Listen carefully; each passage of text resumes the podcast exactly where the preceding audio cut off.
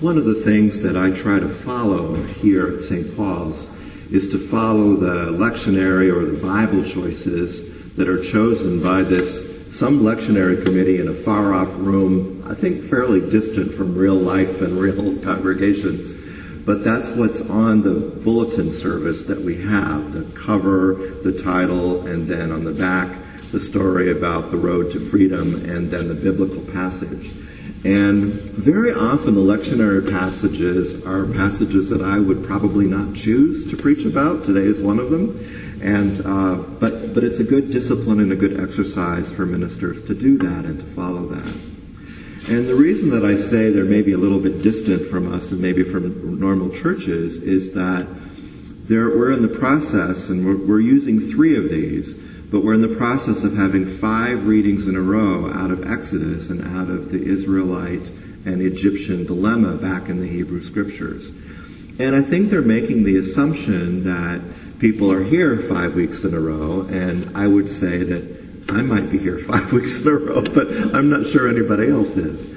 And, and that's okay. That's life. That's reality.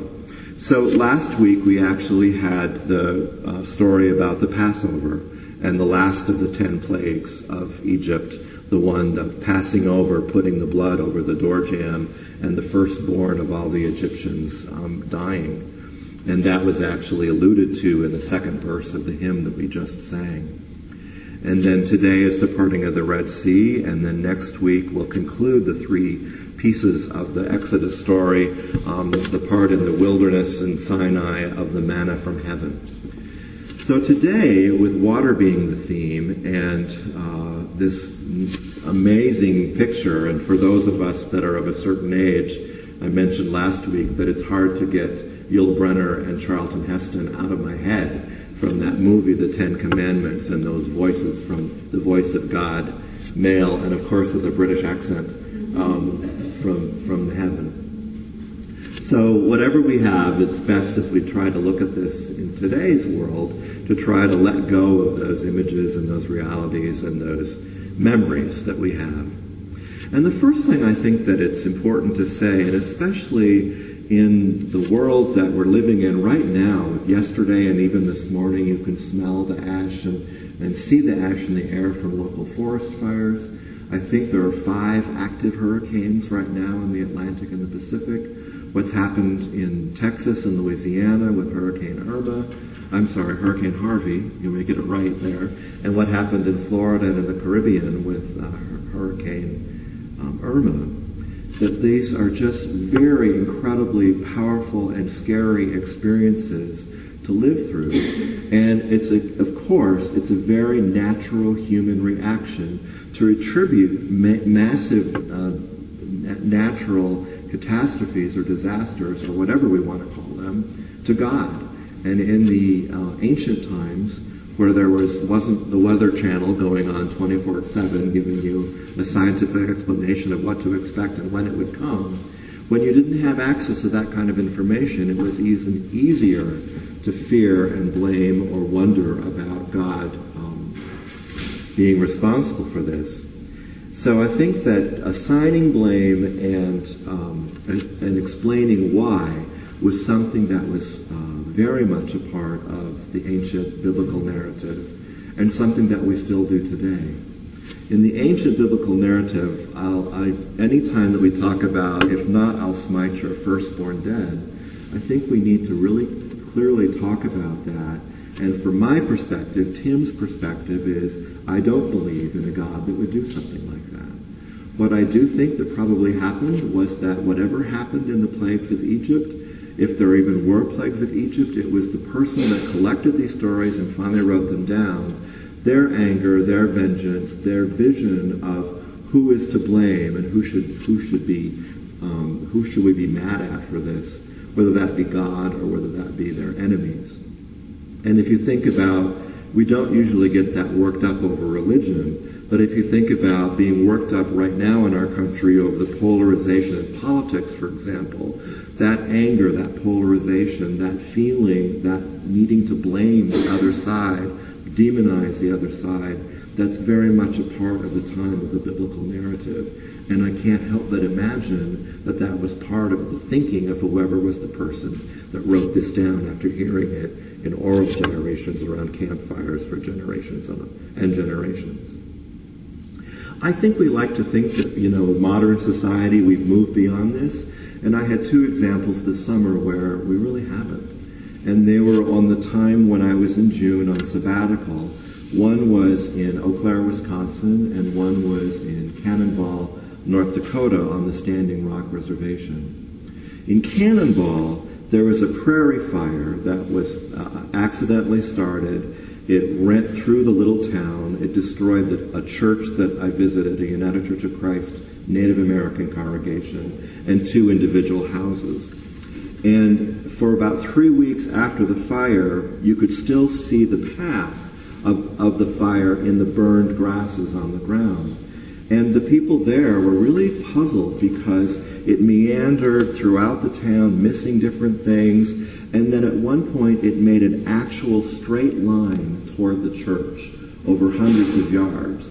And so the persons that needed to explain why or what, what did we do wrong or why, why is this, is God punishing us? And having that be physically there to look at for a few weeks before the grass grew up and recovered, it really was hard to not wonder and ask that question, why, are, why does this happen? Why did this thing go right towards our church? And in that particular culture and part of the United Church of Christ, it's more traditional, and folks there are more likely to look for those kinds of reasons than, say, we might be. But it happens other places too. In Eau Claire, Wisconsin, at Plymouth United Church of Christ, that particular church was struck by lightning in the midst of a torrential rainstorm, and people heard the lightning strike, figured out on social media what was happening, and over the night, many of them came and stood in the parking lot and watched the church burn to the ground. And every time that the storm, the storm would seem to recede a bit and the lightning would stop, and the firefighters would get on the ladders and try to put the fire out on the church, the lightning would strike again, and they'd have to come down for their own safety. So it was the person standing in the parking lot had the experience of every time we have a moment, it's like it's taken away from us. So there were some people that were wondering, why is this? And then one person reported later on that she was having coffee with a friend of hers, a member of the church was having coffee with a friend of hers who was not a member of the church, but member of a more conservative church. And that friend of hers said, well, if your church wasn't so friendly to gays and lesbians, it wouldn't have been struck by lightning. So we like to think that that type of attitude is old and, and behind us and maybe in the biblical narrative, but not today. And unfortunately, it still very much is a part of who we are today.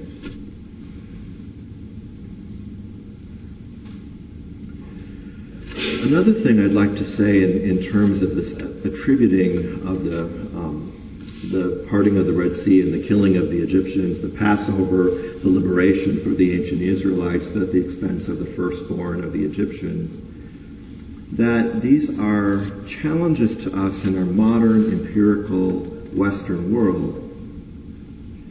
But that again, there are issues of vengeance and issues of blame. And then also in that point, in that part of life and in that time frame, there is a fear of the, the persons or the entities, the enemies that we had, or that they had, that we don't have today when, and I mentioned this last week, and I think it's important to say it again, but in archaeological sites throughout the Middle East, there are hills where the ancient cities once stood, and they're called tells. And the reason that the hills are higher than the surrounding area is that they're higher because there's levels of destroyed um, architecture, pottery, all the kinds of, of things of life and the level of complete burning, and then another level burning, another level, as many as levels of different uh, different civilizations that were living on that same site. And the reason that there was such fear and such anger and such vengeance is that when you fought another entity in that part, in that time and in that place of the world, you fought to the death. And so it's how could you imagine that this um, anger and these feelings of, of vengeance and blame would not come into the biblical narrative. And thinking about that, whether or not these things actually happened, who knows? And I certainly can't tell you if they did or not. I think that for many of us, they're metaphors. And in, what does that mean? What does metaphor mean? And I think for us today, the two things that I can think of are the story of the ten plagues of um, ancient Egypt and the Pharaoh resisting all of them. It's very interesting to think about that in the modern day. Are there ten warning signs about climate change? And are there ten or are there pharaohs among us that are hold the power to do something about that or not and are not doing something about that? Another one is on the Passover story and the passing over uh, and then the destruction of uh, the, the, killing of all the Egyptian firstborn animals and people, as, uh, um, animals as well. And we think about that and Pharaoh's hard-heartedness, and that finally was the issue that got to him. And so he said to the Israelites, go ahead and go. And then today's story, he changes his mind, sends his soldiers out after them, and then this disaster happens in the Red Sea. But and you think about what does it take for someone to get the message that this you know, this uh, slavery is a bad thing. I might think of uh, this week in, in, Freeman, Washington, for example, and thinking about uh, that the freedom that we're so tied to in many parts of our country is getting in the way of any meaningful effort at gun control, which may or may not be a way of challenging school shootings but we're not trying, so we don't know. And I think about the Passover and the firstborn um, being targeted. Are we any different with school shootings? And we look at them week by week and, oh, another shooting, how sad, and don't do anything about it. Another piece about this is that it's hard, and for me sometimes in the biblical narrative, to um, understand that this isn't just some grand sweep of history, but that there are individual people and individual families, and that this made uh, an enormous uh, change in different people's lives throughout history and even today. And I think of the persons in our congregation that watched their hometown or watched where their mother-in-law lives, know, deal with flooding and deal with hurricanes, and the powerlessness of watching that from a distance and what can I do and how can I be helpful. And this pales in comparison. But five or six years ago, when David and I were living in a different um, condominium than we are now, Stoneview Court, um, near Northgate uh, Mall and Northwest Hospital, there was a sort of like, we called it the perfect storm, but um, there was a very, very torrential rain and there was a car parked outside of the garage that was underneath our building, which went down underneath the level of the sidewalk. There was a mattress that was discarded on the street. It floated to exactly underneath the car, got stuck, blocked a drain. All the water from the storm went into that garage and stood for four feet for a couple of days before it drained. And the, the grateful part for us is that our car was not in that garage. Our, our car was in a higher garage, but our storage unit was. And we were given, we were in Puerto Vallarta. We were having a meal beachside at the very table that we ate at in Yelapa on the way home many, many years ago. And David's cell phone rang. And I thought to myself, you have your cell phone and you have it on. We're on vacation. and we got the phone call about what was happening and from our neighbor and there's nothing we can do. There's four feet of water standing. You know, things are going to be destroyed. So we had another margarita and toasted to the gods of fate. But when we came home, and it wasn't a terrible thing, we, we did lose a lot of things that were in the storage unit, and I think I learned to be pretty philosophical about it because I thought to myself, if I haven't touched this for five years, do I really need it? So a lot of things were thrown away, and what we did, all of us that had storage units in that garage, we carted them into the middle, and they were, a few weeks later, they were taken away by a moving company. But what I remember is the smell. And that's what I can only wonder about in places like Houston, Miami. And I had kind of gotten rid of my, my um, neurotic issues about smelling floods until the fire happened in St. Paul's and then the smell got replaced by fire. But that's our individual story and it's a very simple one and one that wasn't huge and difficult, but it was a significant part of our journey. And to think about when these things happen, they are full of individual people and stories and families that, um, that are changed forever because of an experience like this. And then the other piece about this story in thinking about our world and thinking about um, privilege in particular is that I think about the Egyptians that were sent by the Pharaoh in this story who died in the Red Sea, and that they weren't ones that had any decision making in that process, that they were sent there. If you're ever fortunate enough to travel to Egypt and to look at the ancient Egyptian sites and relics, they're enormous. We've all seen the pyramids of Giza, but also down in Luxor, there's the Karnak Temple and the Luxor Temple. The Karnak Temple is the largest temple that's ever been built in the planet, and it was built over the course of a thousand years and it's enormously huge. If you think of some of the old James Bond movies that happened in Egypt, they, they were filmed in Karnak. And when you're there, it, you realize that the issue for me, as I was a tourist visiting that site, was the issue of power and the power of the Pharaoh or whomever it was that made people build this over a thousand years.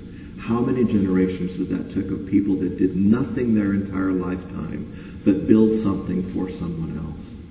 And I think about that in the story of the Pharaoh sending the Egyptian soldiers out to chase the Israelites who didn't have a chance, who didn't ask to do this. And I think of um, an anti-war song, my favorite one. It's from the truce in World War I between the British and the Germans for three days at Christmas in 1916. And the song is called Christmas in the Trenches. And what happened was that the two sides stopped fighting for two or three days. They got out, they shared pictures and cigarettes and played soccer under flare um, under flares. And then the powers that be got wind of this, made them go back to fighting, and the war continued. And this was actually tried to be covered up until the the, remain, the effects of the men who were killed were sent back to their families in Germany or England. And in, in England, they would find these German mementos. And in Germany, they'd find these English mementos. How did this happen? So the story finally came out. The song is called Christmas in the Trenches. Um, and there's a verse in there that I think of when I think about the Egyptians being sent out to chase the Israelites. And the verse is this. The ones who call the shots won't be among the dead and lame. And at, at each end of the rifle, or in this case the chariot, we're the same. And the final thought I'd like to think about in this time of looking at these um, ancient Hebrew stories of the Passover, of the parting of the Dead Sea, and of the manna from heaven, there's an awful lot of energy put into trying to explain them away or trying to figure out ways that this really could have happened. And if that's where we are, that's where we are. I don't particularly put a lot of energy into that because for me, the biblical story is important whether it's true or not in the ways of the empirical West. And I've Googled this and I cannot find whoever, um, who said it initially. There's so many different people that claim it. But where I'd like to leave this particular thought is with the phrase that I think is very important. And the phrase is this I take the Bible far too seriously to ever take it literally.